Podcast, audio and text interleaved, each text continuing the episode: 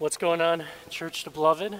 Uh, my name is Brian Z, and I'm one of the elders and pastors here at the church. And uh, to everybody who is uh, streaming and logging in, watching this from home, I just wanted to uh, welcome anybody here who's for the first time. It's really an honor and privilege uh, to be here with you today. Uh, I'm really excited to be here because actually last week I was supposed to preach, but I ended up getting sick. I think it was just food poisoning, so don't worry. Um, but, um, but yeah, you know, like in a time like this, when so much, when so many things are happening in this world, it, uh, it really is an honor and a privilege and an exciting thing to be preaching from the Word of God. Because if you look at it, this world has changed a lot since uh, this coronavirus has hit the scene. Coronavirus has affected a lot of things in the world, but to be fair, it hasn't affected everything. I'll ask them to put up this Facebook post, but one of my friends wrote this on his Facebook page. He said, One of the good things about social distancing is that bad breath and body odor don't matter anymore because you have to be six feet away. But I just thought it was funny because his wife immediately responded, It still matters to me. So while uh, coronavirus hasn't changed everything, good dental hygiene and uh, good, um, you know, using deodorant, those things are still the same and approvable and good things to do. It has changed a lot. A lot in our world has been affected by coronavirus. Uh, but I was talking to a friend of mine, and we were talking about on a historical scale. I think this has been the greatest disruption to normal day to day living in our country's history, all the way back to probably World War II or maybe the Cuban Missile Crisis. If you take a step back further and you think about it globally, I don't think there has ever been any event in this world that has caused basically the entire globe to slow down and come to a halt. And so, my question for you today is this How do you make sense of it all? How do you make sense of it all? How do you make sense of this virus that seemingly came out of nowhere and turned the world upside down? If I had talked to you about coronavirus back a couple months ago on Thanksgiving when you were with your family and your loved ones, when you were gathered together celebrating, enjoying turkey, if I had said coronavirus to you then, you would have known nothing about it. It didn't even, it wasn't even on your radar back then. Even fast forward a couple of weeks to the middle of December when you were finishing up your Christmas list shopping and getting prepared for the holiday and to celebrate. If I had talked to you about coronavirus then, you probably would have think, thought that it was some drinking game or that you needed to update your virus protection on your computer. And just in the matter of a couple of weeks or a couple of months, this, this new virus hits the scene, and again, it turned our world upside down. It's the perfect virus to affect people, it preys on the weakest people, the elderly, the immunocompromised, the people with pre existing medical conditions. And not only does it prey on the weakest, but it actually uses the, the, the, the over, uh, the overconfidence or the arrogance of the young who think that they aren't going to be affected by it, so they go out and they still go to the beaches and they still go out for St. Patrick's Day. And in their arrogance and in their confidence, they are agents for this virus to spread. And then you think about all the people that it affects, again, the, the weakest amongst us. And how this virus has basically brought to the surface all the, the, the, the, the poverty of the collective soul of man. The brokenness, the sinfulness, the self centeredness, the selfishness has all come up to the surface and is on the world and is on display for the world to see. I read an article about um, Spain, how there's elderly homes, how there's nursing homes, where the staff are abandoning the patients. They're deserting their post because they're afraid of catching coronavirus themselves. They literally left these elderly people to fend for themselves and die because they were more concerned about their own well being. It's truly ugly. But before we're too quick to judge other people, we have to think about what's happening in our own communities, what happens at our own grocery stores. That you see people, reason, otherwise, other, otherwise uh, reasonable, rational people, going into a panic, giving into fear, and hoarding supplies, whether it's toilet paper or eggs or milk or diapers or hand sanitizer or even masks that medical professionals themselves need and there's a shortage. We hoard those for ourselves because we too are selfish, self seeking, broken people. How do you make sense of that? How do you make sense of the job loss that there's people who are watching today from their couches who have lost their jobs, who've been furloughed, who've had a dramatic reduction in their hourly wages? This this past week, they announced that 3 million new unemployment claims came through this week. 3 million in our country. How do you make sense of that? And how do you make sense of the isolation that we're all going through? That you can't go and hang out with your friends anymore, the community that used to be a part of, whether it's your job, whether it's your social circles, or even for some of us, our church, you can no longer be part of that in the same way. How do you make sense of losing that? And the question again, for all of us is this how do you make sense of it all? Well, here at Church of the Beloved, we make sense of the world we make sense of the world by turning to the word of God. We make sense of the world by turning to the Bible. Because to us, the Bible is not just some ancient text, and it's not just some uh, words written on a page that we can look to to glean wisdom or moral advice from, but we actually believe that this Bible is the Word of God. We believe that when we read it, through the Holy Spirit or the power of God, that God can take those words off the page and in His power, He can speak it to us today. And that's how we make sense of our lives and of our world and even this crisis before us. Today, the passage that was read by Kirsty is from Mark chapter 13. And if you know anything, if you're familiar with the text, a lot of commentators will say that this, Mark chapter 13, is one of the most difficult, challenging chapters in the entire book of Mark. In it, Jesus predicts both the destruction of the temple, which is a really, really weighty thing for the religious Jewish people today, but he also prophesies about the end times, the end of the world. But just a heads up, we are not going to get into that part of the chapter today. All the talk about the end times, we're not going to get into it because, well, that, it, it's intentional. Because personally, I don't think it's biblical or even healthy for people to sit with a newspaper in one hand.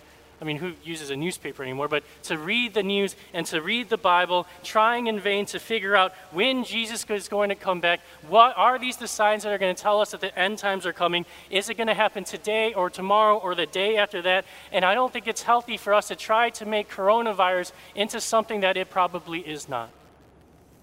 Because I know this before coronavirus, the sign of the end times was Al Qaeda, and before that, it was the communists, and before that, it was the Nazis, all the way back thousands of years to the ancient Romans.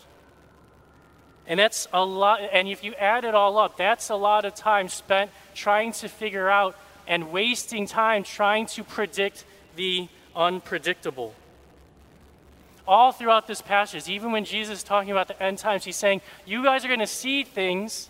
You're going to see wars. You're going to see calamity. You're going to see famines. You're going to see all this stuff. And you're going to think, Is this the sign that the end times is coming? And basically, the thing that Jesus is saying throughout this passage is, You're going to be thrown off.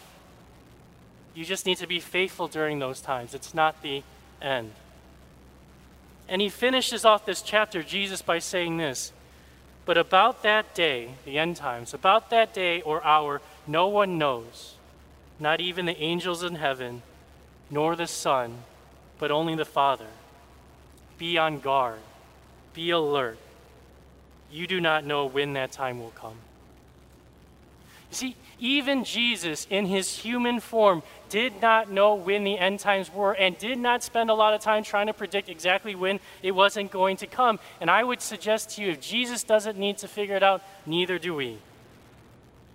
But instead, through this passage, this is what Jesus is modeling for us and telling us to do present faithfulness.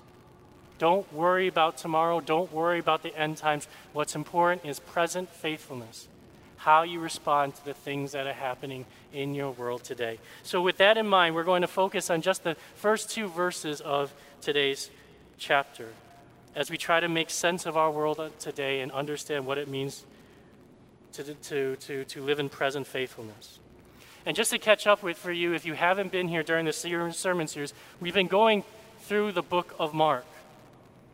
Okay? And so in the first chapter, at the very beginning of Mark, Jesus comes onto the scene and he basically announces this The time has come, the kingdom is near.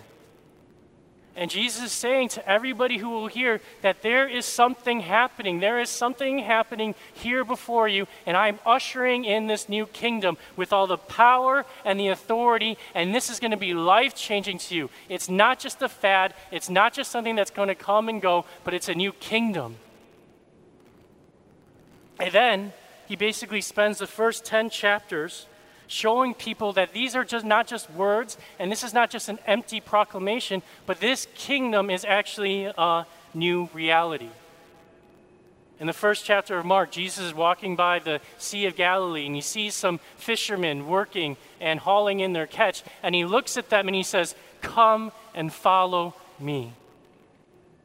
Come and follow me. He doesn't tell them why. He doesn't try to convince them. He doesn't try to sell them on the idea of being his disciple. He just says, Come and follow me. Leave everything that you've ever known. Leave your profession, leave your financial security, and just come and follow me. Like that's the thing that normal people do. In the same chapter, this leper comes to Jesus, this person who's been inflicted by this terribly contagious skin condition. This person who's probably been abandoned by his family, this person who was an untouchable person. And this person comes to Jesus and he wants to be made clean. And Jesus does the unthinkable, breaking every religious and spiritual and societal law. He actually reaches out and he touches this man. He doesn't make a big deal of it. He doesn't sanitize his hands before or after he does it. He touches this man and he says, You, and he heals him. Like touching the untouchable is just something that people do. Then uh, in the next chapter, there's this paralytic who's brought to Jesus. And to bring him to him, his friends, they, they break open this hole in the roof and they lower him down so that he could be healed by Jesus. And Jesus looks at the man, he looks at him in the eye, and he doesn't even mention what his friends had just done. But he looks at him and he says, Son, your sins are forgiven. Your sins are forgiven. Jesus doesn't say, uh, Son, that was really messed up what you just did, damaging the private property, but I've paid off the homeowner, so now I can say that that sin is forgiven. No, Jesus looks at this man and says, Your sins, the entirety of your sins, are forgiven. Like that's something that people do. And there's a story where, in this raging storm, Jesus wakes up from this nap and he speaks directly to the wind and the seas. At this moment, he doesn't pray to God, he doesn't confer with his disciples, he just speaks to creation like it would obey him, like that's a thing that people do. Jesus is beckoned into the home of his family whose young daughter has just died. And he takes her by the hand and as her father and mother, mother huddle over her, he speaks to her as if she were not dead at all. He speaks to her as if she could hear him. And he says to her, Little girl, I say to you, arise. And he does it so simply and almost casually as though telling the dead to come to life is a thing that people do. And so that's basically Mark chapter 1 through 10 is Jesus is going around doing things in a radically different way. He's strange, he's different, he's other. He has this authority. He has this completely uh, unprecedented assumption of total authority over all of men and yes, over all of creation. He's a big deal. And then in Mark 11, Jesus comes to Jerusalem, the big city, the big show, the center of everything, and he's welcomed as a king. And people are starting to make the connection that Jesus isn't just a herald talking about another kingdom. He's not just a prophet talking about things to come, but he's actually the king himself, ushering in this new kingdom before their very eyes.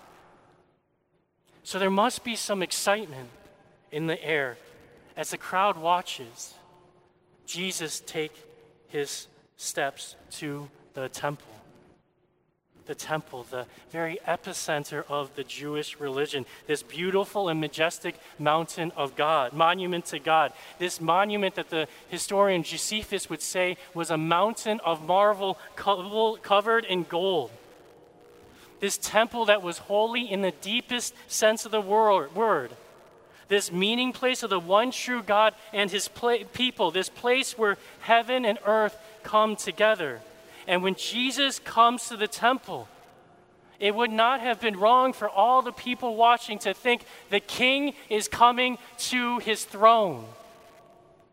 That this temple is where Jesus the king will rule from. Instead, Jesus enters the temple. He spends some time there arguing with the religious leaders, and then he leaves. He simply walks away. I was thinking of analogies, and, and, and the best one that I could come up with is let's just pretend that you were a fan of a sports team that hadn't had a lot of success in basically 20 or 30 years. For the sake of this analogy, and it's completely hypothetical, let's say that the sport is football, and let's call this hypothetical franchise the Bears and you've been a fan of this team ever since you were a kid, and you've never really experienced the promised land. You've never really had victory. You've never won. You've never, yeah, like you've never had any real reason to celebrate. And over the past 20 or 30 years, quarterbacks have come. You've had the worst luck in all, uh, compared to all the franchises. You've had the worst luck when it comes to quarterbacks. You've tried to draft them. You've tried to sign them. You've tried to trade for them. And you get kind of excited because you think maybe this new guy is the one. Maybe he's the guy who's going to deliver us and bring us to the promised land. And we're going to experience victory through his leadership at the quarterback position. But time and time again, after one or two seasons, you realize that he's not the one. He's no Tom Brady. But just go, go along with me for a second. Imagine that one off season, Patrick Mahomes is a free agent. For those of you guys don't know, Patrick Mahomes is young. He's incredibly talented. He's already been a most valuable player, I think. He's already won a Super Bowl. This guy is the greatest young quarterback probably ever. And he's a free agent. And let's just imagine the Bears actually have the cap space to sign him. And so he comes to Chicago to visit him. And you're just following along on social media and Twitter. You're tracking the plane, figuring out when it lands. You're figuring out when he makes his way to the Bears facility. And he just spends the day there.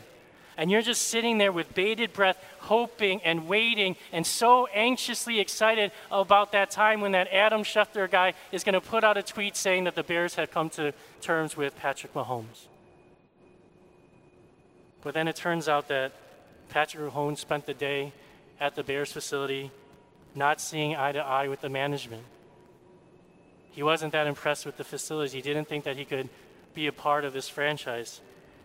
So instead of signing and delivering your franchise, he just simply walks away. The disappointment for people in that situation would be crushing. And not only that, when Jesus walks out of the temple, his disciples look up and they say, Look, teacher, what massive stones, what magnificent buildings. And Jesus basically says, Do you see all these buildings? They're all going to be destroyed. Nothing of this will last. And this is this is weighty stuff. This is weighty stuff. The closest analogy I could think of is, is the World Trade Center. And, you know, if it's your first time hearing me preach, I usually don't bring up two tragedies in the same sermon. But Think about it. When the World Trade Center on 9 11, when those buildings went down, it wasn't just about the buildings going down, but it's also about what they represented. They represented our country, American capitalism, our global policies. And it was all crushed when those buildings came down. And that's the weightiness that the disciples must have felt when Jesus shared this news. Those, that temple that center of your religion, it's going to be destroyed. And think about the way, and I, and I want to make this connection with all the things that Jesus kind of just nonchalantly says and does like they were normal things. Think about the way that Jesus says this to the disciples. He didn't gather his disciples and huddle them up in a secret place and be like, hey, I got some really serious news to tell you guys. The temple's going down. He didn't do that. Jesus didn't find time to get away to the desert to pray for 40 days and get this revelation from God and come and share it with his disciples. He didn't do that. I mean, Jesus doesn't even initiate this conversation, but he tells them that this temple is going to go down, and it's almost like an offhanded remark. What kind of authority does this man speak from? And that brings us to our kind of first question in this sermon that we're going to answer, and it's this What does Jesus have against temples? What does Jesus have against temples? Before he gets, in Mark 11, before he goes into the temple, we have this interesting kind of story about Jesus and the fig tree. And it reads this On the following day, when they came from Bethany, he was hungry.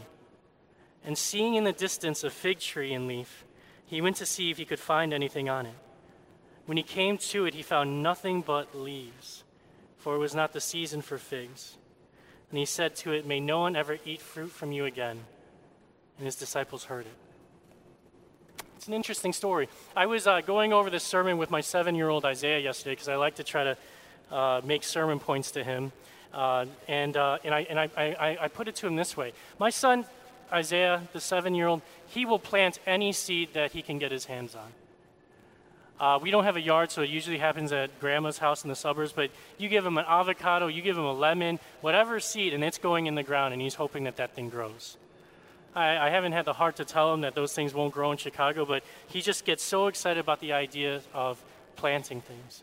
So I asked him, well, what would happen, Isaiah, if you planted an a- apple seed in grandma's yard and you tended to it, you cared for it, you watered it, and against all odds, it actually a little it, it sprouted out of the ground.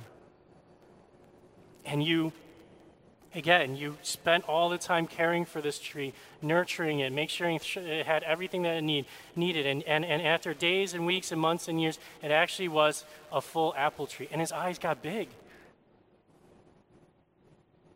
And I said, But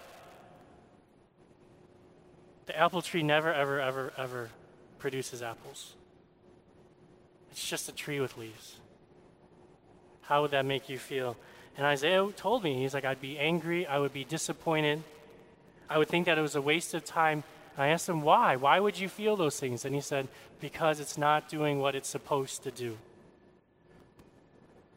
And right, that's what Jesus is saying about the temple. There's a connection between the fig tree and the temple. He's frustrated. He has these feelings. He, he just he, he he's against the temple not because of what the temple is, but because the temple isn't doing what it's supposed to do. So the question is, what was the temple supposed to do?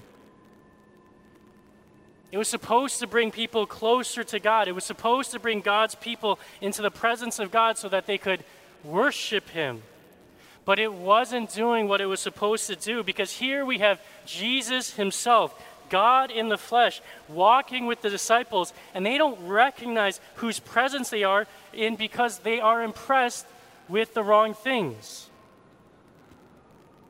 And to the disciples' defense, it's not hard to understand why they'd be so impressed by the grandeur of this temple because all of us, we are impressed with massive and magnificent monuments. We're all impressed by big and amazing things because when we, we are so small, but when we look at these great projects, they make us, they give us a sense of confidence and security.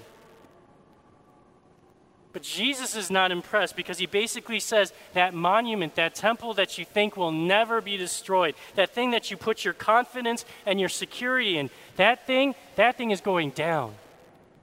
Your security, your confidence are utterly misplaced because you are distracted and you are impressed with the wrong things. You're missing out what's important because you're missing out on me. And this is the thing, it's happened before. In the book of Jeremiah, it reads this This is the word that came to Jeremiah from the Lord Stand at the gate of the Lord's house and there proclaim this message. Hear the word of the Lord, all you people of Judah who come through these gates to worship the Lord. This is what the Lord Almighty, the God of Israel, says Reform your ways and your actions, and I will let you live in this place. Do not trust in deceptive words and say, This is a temple of the Lord, the temple of the Lord, the temple of the Lord. If you really change your ways and your actions and deal with each other justly, if you do not oppress the foreigner, the fatherless, or the widow, and do not shed innocent blood in this place, if you do not follow other gods to your own harm, then I will let you live in this place, in the land I gave your ancestors forever and ever. But look, you are trusting in deceptive words that are worthless. Will you steal and murder, commit adultery and perjury, burn incense to Baal, and follow other gods you have not known? And then come and stand before me in this house, which bears my name, and say, We are safe. Safe to do all these detestable things. Has this house, which bears my name, become a den of robbers to you? But I have been watching, declares the Lord. And this is what God is saying. He's saying, I've been watching. I've been watching you over and over again. You keep turning to these other things for your safety, for your standing, for your confidence, for your value, when you should be coming to me. I've been watching you as you build temple after temple after temple that puts up a distance between you and me. Okay, and this is the big point. And this is what you need to realize is that when we need to realize from the cursing and the fig tree and the destruction of the temple, it says something about God, and here it is. Jesus is saying, whether it's a fig tree or a temple, anything that stands between me and my people, anything that keeps my people from me, anything that distracts us, anything that steals our worship and attention and love away from God, that thing is going down. If it's a fig tree, it will die. If it's a temple, it will be destroyed. Jesus is saying that God loves his people so much that he won't let anything stand between him and us. And Jesus has full authority to say this, not only because he is God himself, but because Jesus himself is the ultimate proof of concept. Jesus loves his people so much that he won't let anything come in between us. He'll curse a fig tree, he will destroy a temple, and he will let himself go and die on the cross. Because Jesus is not someone who says, you know what, it's just your toys that are keeping you from me, so I'm going to throw them all in the trash. He's not a Savior who says, it's just on you. You're the one who's given yourself away to these idols. You're the one who's worshiped these worthless things. You're the one who has put your faith and your confidence and your security in these other temples. It's on you. You fix up that stuff, or you let me destroy it, and then you can come to me. It's he's not a savior like that. Jesus is a savior who says, I won't let anything come between us, even if it means that I have to pay the cost myself.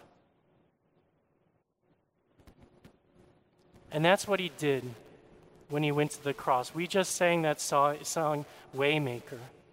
And when there was no way, when there was no way for us to get to Jesus, when there was no way for us to be reconciled with God, to be in right standing before God, Jesus made a way at great cost to himself. He doesn't just destroy the things in your life that make you comfortable and make you feel safe. He doesn't just destroy the things in your life that keep you from him, but he puts his own life and body on the line so that we can be reconciled with him. He does all this because he's the greatest lover of your soul.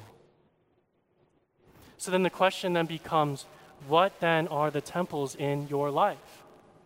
What are the temples in your life? What are the things in your life that aren't bearing fruit, that are distracting us, that are stealing our worship? Right? What are the things that we're turning to for our validation, for our strength, for our identity, for our worth, for our salvation? You know, uh, coronavirus, honestly, one of the things that it's done is it's made that question pretty easy to answer. Because a lot of the temples in our lives have come crashing down over the last few weeks. We've been exposed, things have been stripped away. You know, for me, one of the things that I usually find my identity in is I think that I'm a good dad. Right? That's what I hang my hat on.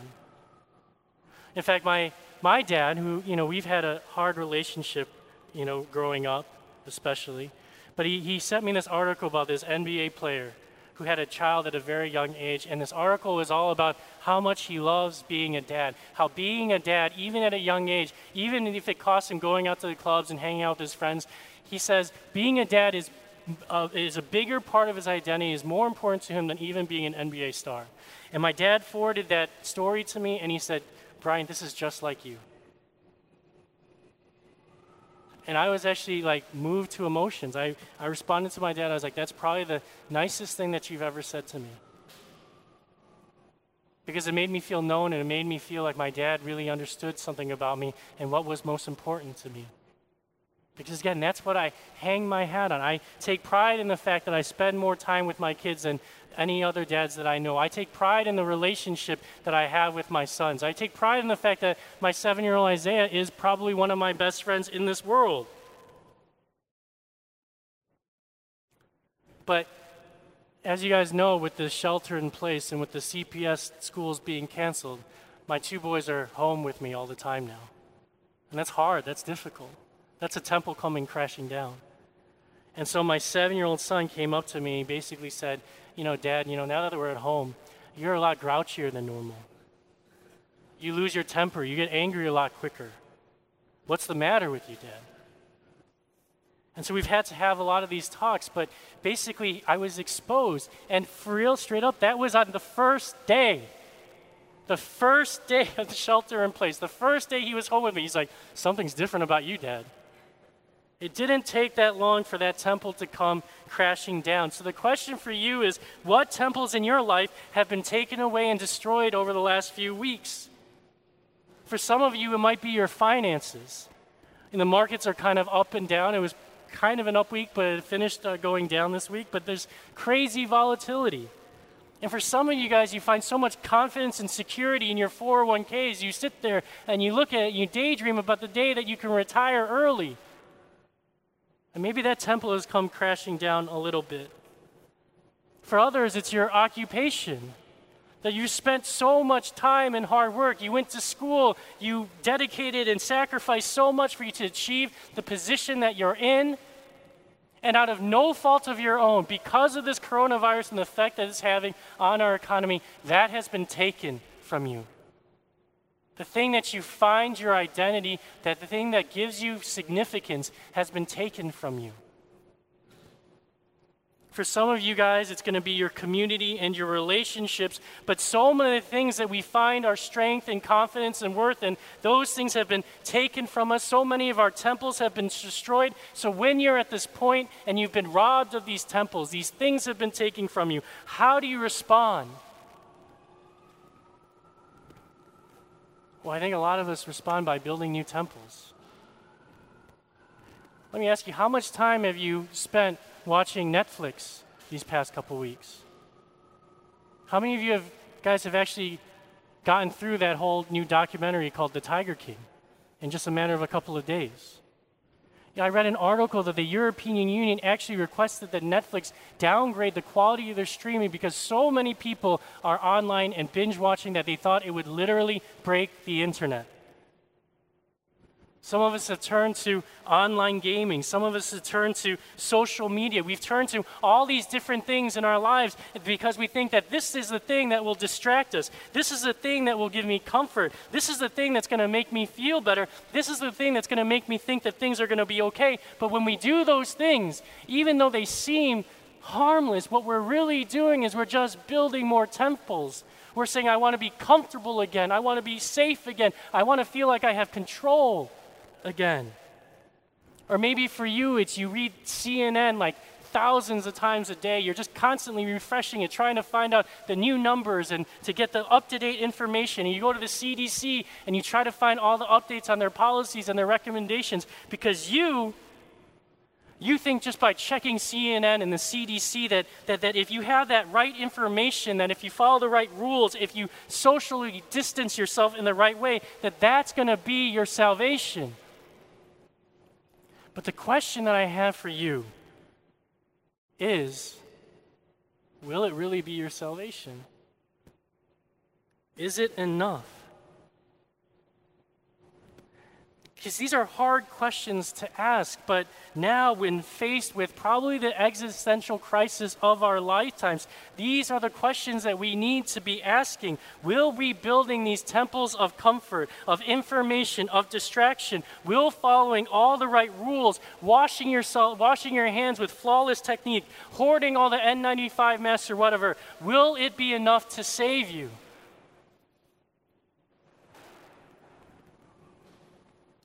I think the answer is no.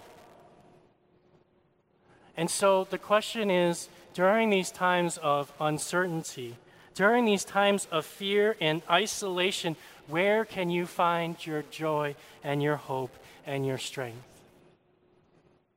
Where can you find your salvation? And I would suggest to you that you can find it in the Savior of Jesus Christ.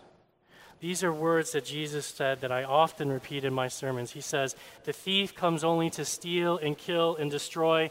I have come that they may have life and have it to the full. I'm the good shepherd. The good shepherd lays down his life for the sheep. And you see what Jesus is saying here? He's acknowledging that in life there are times when you will feel like something has been stolen from you there are times in life when you will feel like your dreams have been ripped away from you, when your security and confidence that you've uh, built up in your life has just been destroyed. Jesus is saying, I knew that there would be days like today. But he reminds us that he is not the thief. He did not come to steal and kill and destroy, but he came so that you could have life and have it to the full. And so, as we respond to Jesus, as we do business with Jesus, as we interact with Jesus, we must not treat him like the thief because he is the good shepherd. And the way that we know he's the good shepherd is because he laid down his life for the sheep, because he went to the cross. And so the nature of our God is this He's not one who takes and takes and takes. He's not one who's out to get you. He's not one who wants to ruin your happiness, but He never takes without giving you something better. And so, our, my question again from the beginning is how do you make sense of it all? Well, one way is if you put your faith in a Savior like Jesus, then one way of making sense of it all is to believe that Jesus is not the thief who is trying to take from you, but he is the good shepherd who is looking to give you something better through this. That somehow, through this uncertainty and this fear, and through this distress, Jesus is inviting us to himself. Jesus is saying, stop being like a little child who has an imaginary friend who comforts him, or who has a safety blanket or, or, or, or a stuffed animal that they think, this is the thing that's going to keep me safe. This is the thing that's going to give me peace. This is the thing that's going to protect me. Jesus is saying, no, no, no, no, no. It's utterly it's an utter waste of time to put your hope and confidence and strength in those things but instead put your strength and confidence and hope in me. So, in this time of hardship, of crisis, let us continue to try and let us not continue rebuilding temple after temple, but instead let us draw near to Jesus, a Savior who won't let anything, a fig tree, a temple, or even the cross itself, stand between us and Him. So, lastly, a quick application point and it's this don't build temples, but be the temple. Don't build temples, but be the temple.